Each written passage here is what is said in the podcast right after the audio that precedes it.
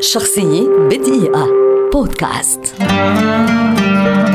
عبلة كامل ممثلة مصرية شهيرة ولدت عام 1960 وتعد واحدة من أبرز الممثلات في تاريخ السينما والدراما المصرية ومن أكثرهن قدرة على لعب أدوار الكوميديا والتراجيديا على حد سواء. عام 1984 تخرجت عبلة كامل من كلية الآداب ثم بدأت حياتها الفنية في مسرح الطليعة وكان أول أعمالها مشاركتها في مونودراما نوبة صحيان. قبل أن تعمل مع الفنان محمد صبحي في مسرحية وجهة نظر تلتها بمسرحيات عديدة مع لينين الرملي منها وجع دماغ والحادثة. عرف عنها أنها تختار أدوارها بدقة ولا ترضى سوى بالأعمال المميزة وقد بدأت معرفة الجمهور بها من خلال فيلم وداعا بونابرت ليوسف شاهين ثم بدأت خطوة بخطوة تحتل مكانة بارزة في قلوب المشاهدين وخاصة بعد نجاحها في المسلسل الرائع لن أعيش في جلباب أبي واشتراكها في عدة مسلسلات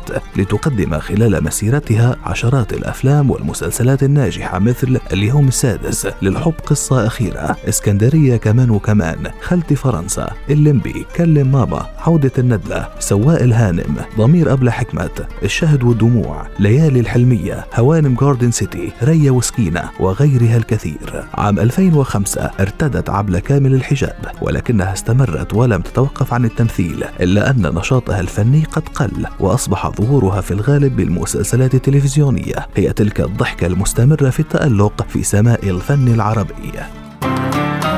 شخصية بدقيقة. بودكاست.